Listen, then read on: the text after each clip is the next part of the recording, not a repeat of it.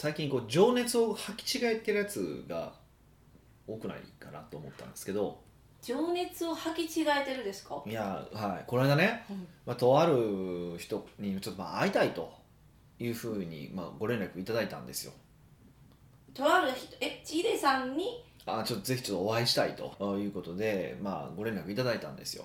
でまああのーまあ別にメリットがあるんであれば全然ありますよみたいな話を、まあ、もちろん僕はし基本的にそういうスタンスなので別に合わないって決めるつもりもないけどちゃんとだから事前に、えっと簡単なそのプレゼンテーションみたいなのを例えばまあ簡単にまとめてもらってね。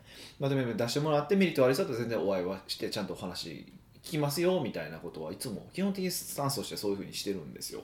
意外と窓口はオープンなんですね。あそうですよ。割とそんなに俺クローズにしてるつもりないんですけどねないけどまあ人見知りやしあんまうんその、なんていうか喋る気なさそうじゃないですか新しい人と。いやそんなことはないですよ。ただなんかいつもその提案が中途半端やったりとか何回もやり取りするの嫌やから一発で決めてねってのはあるけど、うん。あのいや会う気は全然あるんですけどなんかあと自分のことばっかり言っててこっちのメリットはあって話もあるじゃないですか。おお確かに。とかまああるからまあ基本は合わないんですけど、まあ、たまたままあ割と良かったんでじゃあ一回ちょっと会いましょうかって言って、まあ、時間取ったんですよ。ほんならまあ会ったんですけどあのなんか会った瞬間に「いやすいませんちょっと今日体調悪いんですけどどうしても会いたかったんで来ました」ってえ？言いよったんですよ、もうその時点でアウトですね、まあ、帰ったんですけどねなので結論。え？ほんまですか？うんと待ってください。整理すると、は会いたいって言ってからコンタクト取ってこの日ってお会いしました、はで初めまして。ちょっと今日体調悪いですけどどうしても会いたかったんで来ましたって言ったらヒデさんが体調悪いんやったらちょっとお話できません。じゃあって言って帰ったってことですか、帰って寝寝なさいってあ帰って寝なさい帰っってて寝たらってたんですけどいやいや、このご時世に体調悪い時に会いましょうなんておかしくないと思ってままあこのご時世だとなおさらですよね、うんまあ、なおさらですよね、なんで俺お前に移されたらどうすんのって話じゃないですか。まあうつる病気かどうかも知らないですよ、うんでうつらない病気だっていう確証もないわけじゃないですか。うん。え女性だったんです男性だったんです男性男性。かはへえまあ確かに。多分彼としては多分それをこう良かれと思って言ったんだと思うんですけどああ多分ねパッションを示そうと思ったんでしょうけど。本当は体調良くなくえ悪くはないけど言ってみた的な感いじやちゃうと思いますよ。いやほんまに悪いんだといや悪いんだと思うんですよ。おーだから食事しながらやったからうん。その食べられへんと。あんま食べられへあー。んその体調悪い悪いからちょっと食べられないと思うあんま食べれないと思うんですけどすいませんみたいな感じのことを言われたからはあと思って。はあとは言ってないですよね。え思ったけどもはあとは思い思いましたけど言ってないですよ。でじゃあもう悪いんだから帰りましょうって言って帰ったんですけど、えうー、もうなんてか残念すぎませんか？んうん、なんかずれてるよね。そこあでも正直で良かったっていう結論になるんですか？それは。いやそれやったらいや来んなよって話じゃないですか。もともとそうそうそう。そリスえ例えばそれじゃあ事前に、はいはい。まあまあちょっと前日タブーだけど前日に明日うん。その、お約束しておりますが申し訳ないけど自分今体調悪いので、う、うんあの日程変更させていただいてもよろしいですか？って例えば来たとしたら、はいはいはい。それはヒデさん OK なんですか？まあ、前後の文脈によりますけど前後の文脈。まあいろいろああるじゃないですか。そのその時のだけじゃない。その文章の文面っていう意味じゃなくてねいろんなそのあれがあると思うんですけど多分合わないです。えー、合わないんですか？合わないです。今この流れやったら合うって言ってくれる感じがしたんですけど。いやいや合わないですよ合わないですよ。えーそれはえっ、と何ですか？あえっ、と縁がなかったっていう感じなのかそこも、そもそも決まってるのに体調管理できひんかったその管理能力に NG を出したのか何まあ、なんですか、管理能力とまでは言わないですよ。まあ病気なんてどこでどのタイミングになるか分から分からないじゃないですか。だからあのーそれ自体は、まあ、正直仕方ないと思うんです。で同情する部分はもちろんあるあるんですよ。もう本人のせいじゃないかもしれないから。それは分かんないじゃないですか。けどそういうまあ割とまあ多分そのな提案の内容的に言うとですよ。提案の内容的に言うと多分彼にとって結構大事なものだったんですよ今回の提案っておそらく。へヒデさんと会ってから話す提案そうそう結構多分分勝負どころだったはずなんですよ。でそういう勝負のとこでまあもう病気になるっていう時点で多分もう運ないんですよ。えー、もうそんなん聞いてしまったらもう是が非でもなんかこう体調悪いけど行っちゃうくなるでしょ。でやるそうやるなら別に何やろやるならそれはもう体調悪くてももう体調いいふりしてくるんやったら全然いいですよ。それからもう絶対隠し通せよって話じゃないですか。隠し通してやる気を出せと。そうそうそうそれやったらいいけどそこでもエクスキューズしてる時点でもあかんしあもうこれはあかんなと思って。で多分彼には天運がないのか、まあ、もしかしたら僕に運がないかもしれませんけどねあの逆にああっちの提案がすごすぎてすごくていやそうそうそう。すごくて僕みたいなレベル感のやつでは、まあ、ちょっとこここと一緒に仕事したらあかんっていう意味なのかもしれないけど分かんないですけど僕少なくとも僕にとってはもうこのタイミングで、えーそういうふうになるってことはもうあかんねやろなと思って。へええヒデさんはその内容を聞いて前のめり的な内容やったんで、それともなんか聞いてから判断かなっていう。まあ最後聞いてから判断と思いました。まあ提案なんていくらでもよく書けるから。うん。な最後はその人次第じゃないですかじゃあ見る限りいい感じやなって思って最終的に会った時に決めようみたいなそうそうそううそうそうそうそう。まあその人物見ないといけないですからだから見てかなと思ってたんです。だから食事しようと思ったんですよ。って思ったんですけど、まあ、そんな感じだったんであこれあかんなと思ってやめたっていう話なんですよ。でこれ多分ねこの話は多分そこそこちゃんとある程度までいビジネスやった方に関して言うと結構共感してくれる話なんですよ。へえやっぱその大事な時に風邪ひくとか病気するとか事故するとか家族が病気になるとかっていうやつっていてるんですよ。その間の悪いやつって。でこの間の悪いやつって面白いようにあの次の大事な時も間の間が悪いんですよ。でこういう人はやっぱりついてないんですよね。ダメなんですよね。ーだから例えば、まあ、最後ってやっぱビジネスって運だと思ってんで。えそうなんですか？はえー、最後までなんか努力したら叶うって思いたいけど運なんですいね。え運ですよ運ですよ。うん運ですよ。いやでもまあ99%運と思っても僕はいいかなと思ってるぐらいなんですけど。え運磨きしようって。じゃあえ？もう運磨きしあのざ実力を努力するより運磨きしていった方がいでもいなって。運をでも運を磨くってどういうことかっていうと結局実力を磨く磨くことなんですよね。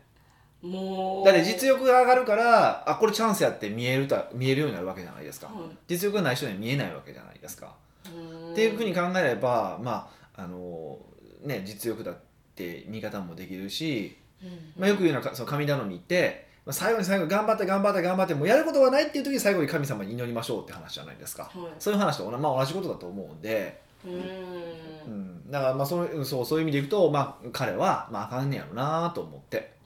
へえでだからまあこれ聞いてる方でもそういう大事な時とかにこう病気するような方もいらっし病気した経験がある方もいらっしゃるかもしれないからそれはちょっとやばいでと思った方がいいですよと。もうそれは押してでも一回それを跳ねのける経験するとかしないと、うん、まああの変わらないですよね。むむっちゃこれ今なんかスピリチュアル的な感じの話をしてますけどね、うんうんなんか稀ですよね。珍しいですよね、うん、でもこれすごい重要やなと思います。え例えばその彼が、はい。あのまあ体調悪かったけれどもあの正直に言って今回ポシャったじゃないですか、はいはいはい。でも、えー、と体調悪かったけどそれを隠し通してプレゼンしてたら、うん。そのやっぱ道は分かれてたってことですか？と思いますよ。僕は分かんないですけどね。分かんない。それはもう分かんないじゃないですか。もう怒らなかったみたいな話なんで。ああだからこ間の悪い人ってまあ誰しもあ経験はあるしあるじゃ人いるじゃないですか、はいはいはいはい。その時もそれを打破するためにそういうなんか普段やったらもう体調悪いって言ってたけどここぞとばかりの時はもう一回頑張ってみて運気を変えるみたいなことはできるんですか？そうそう流れを変えるっていうことって僕はあると思ってて、あのだ絶対にそのなんていうかなもうもう持って生まれた運っていうのがあってはい。でその運に流されるっていう考え方もあってもいいと思うんですよ。うんうん。でもそれだったらんどうしようもなくないですか？ぼ僕らって。だってじってことはやっぱ運命っていうのは存在するわけだから未来を変えられないってことじゃないですか。で、まあ、そうは信じたくなないから、自分のなんかこうはだしねだから頑張れるその余地ってななかったら生きてる意味もないじゃないですか。確かに決まってたら面白くもないそう。でもし決まってたとしても、まあ、いいいいより良い人生歩もうと思うと結局それをしないといけないわけじゃないですか、うん。って考えれば一択しかないんですよね。やらないっていう選択肢はないんですよね。だから、まあ、そういうこと変わるかかそう頑張るこあがくことによって変わるか変わらないかってあるとするじゃないですかで頑張る頑張らないってあるわけじゃないですか、うん。で頑張らない場合は絶対何も変わらないわけでしょ？で頑張った場合は、まあ、変わるか変わらないか2択になるわけだけどもしかしたら変わる可能性もあるわけだったら頑張らなしゃあないじゃないですか。っていう、まあ、それだけの話なんですよね。うーん。うんなんかうー深いというかがなんか普段そうやって生きてたらまあいっかって思っちゃうんですけどねこう場場に出会ったとしてもいつも通りって言ったらああかんけど、こうやってやってきたし今回はとか思っちゃいそうな気がしてそれはまあいつも通りやったらさいついつも通りの人生じゃないですか。で今回なんかもうけ多分本人とって結構踏ん張りどころやと思ったと思うんですよ。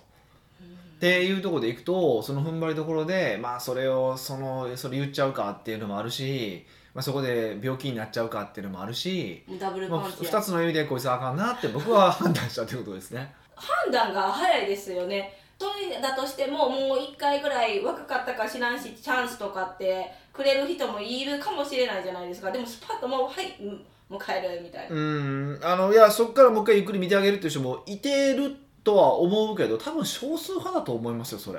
あそうなんですか、むちゃくちゃ少数派な気がしますけどね。うん。かよほどその提案になんか魂がこもっててもうどうしてもこいつと会いたいとか思うんだったら別ですけど、まあまあスタンスはあのそういう意味あのすちょっと違うけどいや俺は見てあげるよっていうスタンスじゃないですか。うんあんま見てあそうそういうスタンスの感じのやり方だったんでそそのその立場の場合にそれはあんまりないんちゃうかなと思いますよ、へえ、うん、あもう一回言いますけどメンタル的にそう思ってるわけじゃなくてね。でもその立場的にそういうスタンスという意味ね、うん。はい。じゃあ悲しかったけどダメやったっていう話ですね。そうそうそう。だからでもそれを情熱を履き違えるなんてどういうことですか？いやだからそれ多分言って多分押してきたってその体調不良を押してきたってことを言いたかったんでしょ？う彼からすると。あ僕の多あ分彼の文脈的に言うとね。うんでもそれは情熱じゃないよね。ただの自分の運の悪さとか、まあ、できできでき損ないさを言ってしまったよねっていうふうに確かにこうよよかれとよかれではないけどなんていうか言ってしまったものがもうマイナスに転じたってそうそうそそう勝負どころそうだ勝負どころで勝負できない人ってやっぱいててスポーツ選手が見てるんですよ本当に。今あなただって勝負どころでしょと、うん、でも結果が出せない人。そうそう。そういうのですよね。いやほんまもうちょっと彼はかわいそうやなと思いましたけどね。厳しかったですね。そうですね。まあまあこれでねまあ別にこれ多分聞いてないと思うから喋れるんですけど。もう聞いてたら聞いてた聞いてたらでこう今までそういう系統があったんやったらどこかでこうね運気を変える行動を自分が起こさなきゃいけないからこうまあ。はっと変わってくれたらまあまあそれそれでいいんですけど。まあまあなんなそんなにんでしょうね。人間すぐ変わらない。いやわかんないですよそれは知らないですけど。まあ頑張ったら。北岡秀樹の奥越えポッドキャストポッドキャストは仕事だけじゃない。人生を味わい尽くしたい社長を応援します。改めまして北岡です。ミカです。はい今回のご質問は？今回はニックネームソネイチさんからのご質問を取り上げました。はい。北岡さんミカさんこんにちは。こんにちは。ソネイチです。本日質問させていただきたいことはうん。ズバリ持ち物についてです。ほ北岡さんはセミナーやポッドキャストなどで見た目は重要だからジャストフィットのシャツやジャケットを選びましょうとよくおっしゃられておりますがうそうですね。持ち物に関しても同じようにある程度の見栄えを気にした方がいいのでしょうか。うん。例えばバッグの素材や大きさや色や形うん。ナイロンよりもレザーの方がいいとか。うんまたバッグの中身である小物類もある程度色の統一感を出した方が見た目的にもいいのでしょうか？うん。よろしくお願いいたします。はい。逆にいやそれはいいですよっていう理由あるんですかね？いいですよ。どういうこいやとですか？それは気にしなくていいですよっていう理由ってあるんですかね？気にしなくてもいい理由、うんいやこういう質問してくださってるってことは別に気にしなくてもいいっていうふうにかんちょっと感じてるんかなと思ったんですよあーそれはあるかも。気にしなくてもいいっていうよりかは、うん。逆にあのヒデさんがずっとそういう第一印象はきで決まるから結構小綺麗にしようとかあるじゃないですか、はいはいは言っているから、はい。それを今までは意識してなかったけど意識し始めた。いうん。でちょっと自分の意識も高まるじゃないですか。こうあの見栄えとかよくしていたら、はい服装とかね。はい。そう。の時にあ持ち物についてもそうなんかなみたいなき芽生え始めたんじゃないんですかあに。そういう意味か。そういう意味か。成長したからってことか。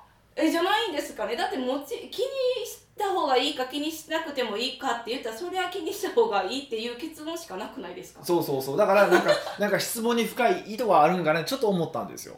ああえでも前者であったほほしい。なんかこう綺麗にあ自分もししてから気づき始めたみたいなパターンが。そうそういう意味ね。そういう意味ね。いやもうそれは気にした方がいいに決まってますよね そうですよね。理由はシンプルでいやその服装そのサイズ感の話とかちょっといいいねそのちゃんとジャケットとか着ましょうって話って何のためなのかっていうと第一、まあ、印象。ないしはまあその以降の以降の印象を決定づけるものだからじゃないですか。はい。例えばよく言うんですけどあの T シャツ短パンの写真と白衣の写真だったら絶対白衣の写真の方がまあ箔があるというなんか信頼できそうな気がするじゃないですか、だからそれこそ、あのーリストを取るためのページでスクイーズページで、うん。あのー普通にスーツでこうなんか写真初めプロフィール写真載ってたんですよ。はい。でもそれ治療院向けだったんでっていうことで白衣の写真に変えたんですよ。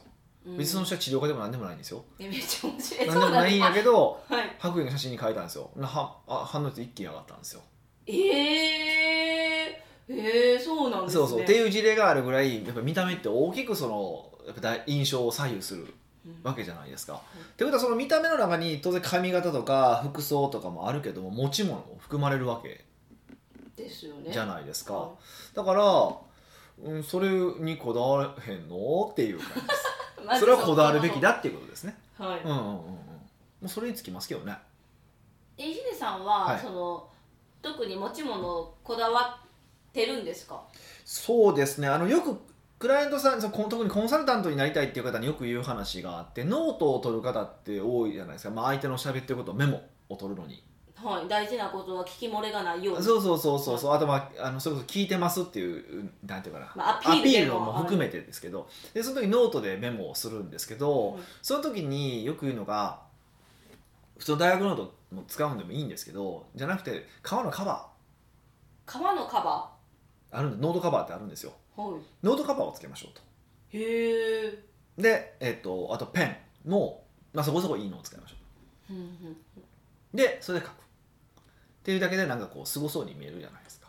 なんか確かに。いやししっかりしてるじゃないけないくはないんですけど、おって思いますね。カチッとしてる感じがするじゃないですか。もちろん見てない人もいてますけどそれこそ見てない人もいてるかもしれないけど見てる人もいてるんだったら見てる人に合わさなあかんわけでしょ？そうですね。そうそうそうこう視野が広い方に合わせた方がそう合わせた方プラスになる。がそうそうプラスの加点まさにそれが減点にはならないわけだから、うん。って考えればそうよく言うのはそのその辺は先に言いますね。うーん。なんかうん。持ち物にこだわるたらとしたらはい。こうどうこだわっていけばいいんやろうってちょっと疑問に思うんですけど、うん。やっぱりその小物ほどいいものってえこんなにするんってあるじゃないですか。ああわかんないです。いやちょっと僕いやもうそれ僕でヒデさんはそうかもしれへんけどいややっぱこうい一個ずつ集めていったらそれもすごいおいやもうちょっと高いですよ。ねだって僕そのサラリーマンの時かそういう小物類はちゃんとやっぱもうしてたから。えー、そうなんですか？サラリーマンのは初め1年目でそのノートカバーもペンもめっちゃいいの買ったしあの8万円ぐらいですモンブランのペンも買ったし。嘘でしょ？サラリーマンでそうそう。1万円のペン買った買いましたよ。買いましたよ。いやだからであの名刺入れもちゃんと買いましたしあのいい革のやつ買いましたし。えそれはどなたが教えてくれたんですか？いや当時は自分で勝手に考えましたね。でもそのビジネスマナーの本とか読んだら書いてるじゃないですか,、まあ、かその名刺は、まあ、今はあんま言わなくなりましたけどその金属のものあかんとか。えなんかいうのがあったりとかするんですよ。でそういうのを、ま学んだからでそういうのも考えてで見られてるとすればいいものは持った方がいいんやろうなって思ったしでもとはいえいいものといっても例えばブランドのロゴとか入ってるのはそれは多分ね23歳の兄ちゃんが持ってるのもおかしいじゃないですか。そうですね。だからちゃんと違そうそうやらしいじゃないですか。だからうんちゃんとしたもんも持たなあかんねやろなとかは普通に考えて分かったので普通に考えてたのでか正しく言うと不思議なんですよ僕は。あの服装とか気にしない人とか物とかに持ってるものにこだわらない人って。だってどう見られるかじゃないですか繰り返しになっちゃうけど。はい。そう。なまあでもそれも分からへん人は分からへんねんなっていうことはそっちからそっちも不思議ですよ最近最近分かったんで最近それそれは最近分かったからもう最近もうなんでやろうと思わへんことになってあそういう人なんやなって思うようにしたんですけど ちゃうけどいやほんまいやていうか8割ぐらいそういう人なんやったことに気づいた時にうん。自分が少数派なことに気づいたんですよ。うんでそれこういう仕事をするようになって教えるようになってからですけどね。ででな何でしたっけ？あもちろんについてあそうそうそううそう。そうであた話たそう高いか。高いって話ですよね。高いのは分かるんですけどそれは無理してでも揃えるべきですよね。えー、高いのを揃えるべき。僕はそれ揃えました。あなたは揃えなかったです。で僕とあなたの差は何何何なんですかねってことですよね。まあ言い方悪いですけど持ち物みたいまあだけだけじゃないんですけどで、まあ、最終的に本当に持ち物があったら分かんないです。だそれ論理的には分かんないじゃないですか。けど多くの人はやっぱりいいもいい持ち物を持つとちょっと高いものを持つとそれ大事に扱おうとするじゃないですか。もちろん。あ丁寧に扱うじゃないですか、丁寧に扱うってことはやっぱ所作にも出るじゃないですか。あ大雑把に。だんだんだだからならないじゃないですか、はい。っていうのもあるしあとその自信にもなるじゃないですかあこういう物による自信とかいいスーツを着てる自分とかいいものを持ってる自分っていうので、まあ、それも所作に出るじゃないですか。うんってことを考えるとその物そのものの、うん、印象もそうだけどそれを持った自分の印象も変わるはずなんで普通に考えると。だからやっぱ新品の服を着た買った時とかってこうなんかグッと上がるし上がったりとか気持ち上がるじゃないですか。そうですねそういうものと同じだと思ってるんで。うーうんんって考えたらそれは値段高いのは分かるけども高いって言ってもね例えば名刺入れってなんぼするのって話じゃないですか。むっちゃ高くても4万ぐらいで買えそうかな。4万で全然おついきますよ普通は。よほどじゃなければ。あそっかブランド物でじゃなくてもそうそうそうエルメススとか買いとか言ってるわけじゃないし、うん。でエルメスでもそんなもんちゃうかな。多分45万だと思うんですよ。でもあんなちっちゃいあれにあれって言ったらダメですけど名刺入れにね。まあまあそうなんですけどね。でで考えればそうそう。で別にそんな高いブランド物買う必要もないしまあそこそこ上質なものを買えばいいし別にどどこのブランドですかって言われることもないしねそうですね。そうい汚いとかボロボロのとかはダメだけどちゃんとしたもの。うーん。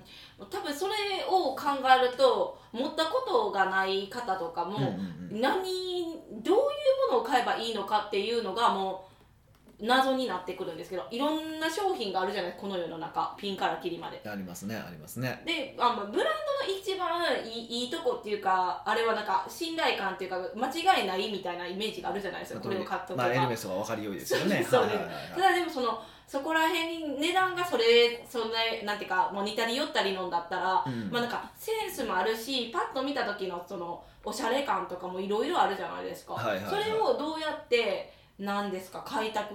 発掘していったらいいのか？まあ一番簡単なのは分かり分かる人に買買え買ってもらえってことなんですけどね一緒に行って。ああやっぱりそういうのパーソナルコーディネーターみたいな？何にお願いするのが一番簡単だと思うんですけどさすがにそれもねなんかそれだけでね財布財布1個買えるわみたいな感じにもなるからだったらあの、まあ、百貨店に行って百貨店ってそこそこのとこは揃ってるからうん。もちろんまあええと思うとこもありますけど、思うよ。まあい一般的にはいいところまあ、そこそこのが最低以上の揃ってるからに行ってもらってでそこの中で特徴のないやつを買うといいんですよ、特徴のない。うん、私逆にこう個性的なの選んじゃうんですけど。ダメです。ダメですよね。ダメです。特徴のないやつ。で統一して買う。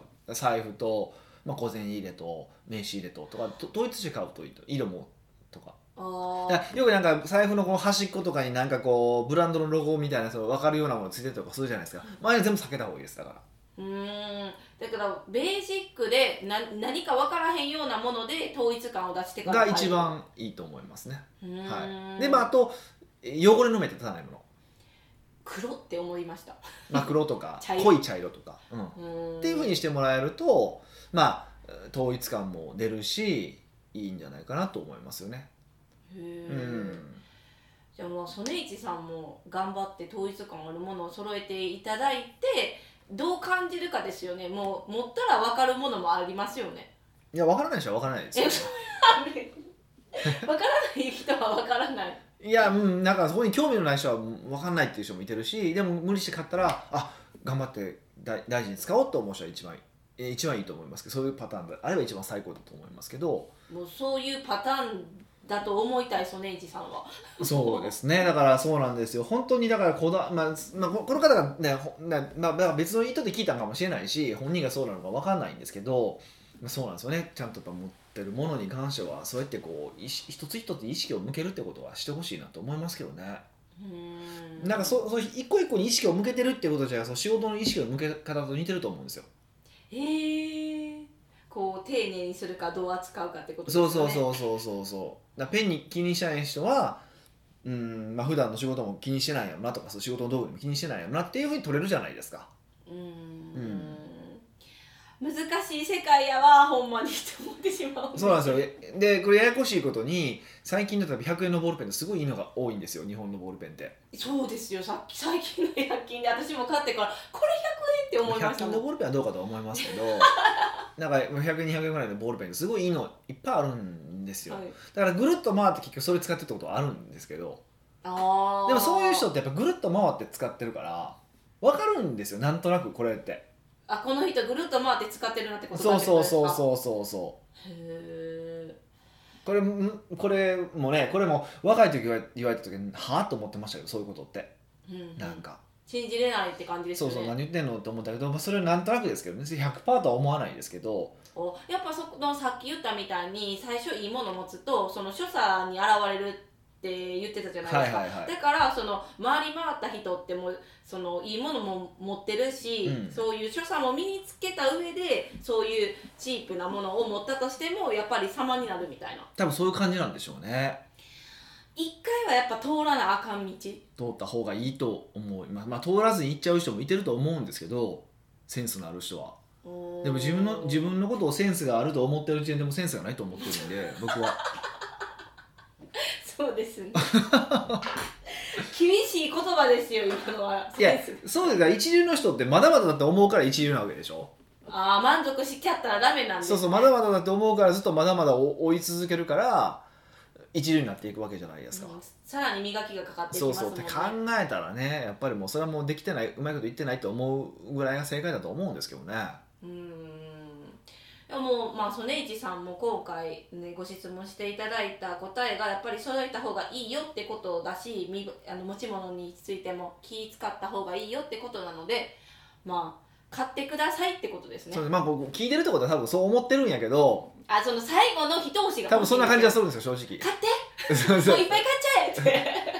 押しまくりますけど。だからそうあのそれもだって自己投資じゃないですかそうなんですけどこういうのに自己投資していいかなってあそう思うのが、はい。なんて言うんですかこういうのってまあいいものを持つじゃないですか、はい。ただでも自分ってそれを持つまでの力量があるんかなってちょっとこ迷う時があるんですよ。あでもヒデさんは過去言ってるのってそのいろんなパターンがあって持ってからそういう品格を得る人もいるから、うん。先に持つのもありって言うじゃないですか、はいはいはい。そこのちょっとこう自己投資になるとやっぱりそのめっちゃ迷ってしまう本当にいいんかなみたいな。うん。まあ、少なくとも仕事に使うものに関して言うと自己投資すべきですね。そうじゃないものに関しては例えばエルメスのなんか持つとかそれはもうなんかもう私利私欲に走ってるそうそうその自己投資っていう名目にしてただ欲しいもの買ってるだけだと思うん うわなんかぐさっとくる。で いやいや僕自身もありますよ。だからそういうのはそういう関係ないものもなんかいやそれはみたいな感じで。買っちゃう時もあるあるじゃないですか。だからこうゴルフに関してもゴルフとかでもいや仕事で使うやるからとかって言うけどいややりたいからやってんねやろって話じゃないですかあんなんて。うーん。正直。まあまあ趣味もやしちょっと仕事にも使えるしみたいな。そうそうそうそう。っていう感じやけど、まあ、仕事に使えるってことを言い訳にして A クラブをどんどん買っていくわけじゃないですか。絶対そのクラブいらんやんって話仕事に使うんやったら。正しいでしょ？そうです。プロゴルファーになる以外そうそうそう。うそういうことです。そういうことです。だからだけど仕事に直接使うものなんだからせめてそこだけはっていうふうに思えばいいかなと思います、それはすごい最後のプッシュですね、はい。仕事に対する自己投資を惜しまずってことそうですね。ねそうですね。っていうことなので曽根西さんまた報告いただければ嬉しいです。はい。奥越ポッドキャストではいろんなご質問をお待ちしております質問を採用された方には素敵なプレゼントを差し上げておりますので質問フォームよりお問い合わせください。はいというわけでまた来週お会いしましょう。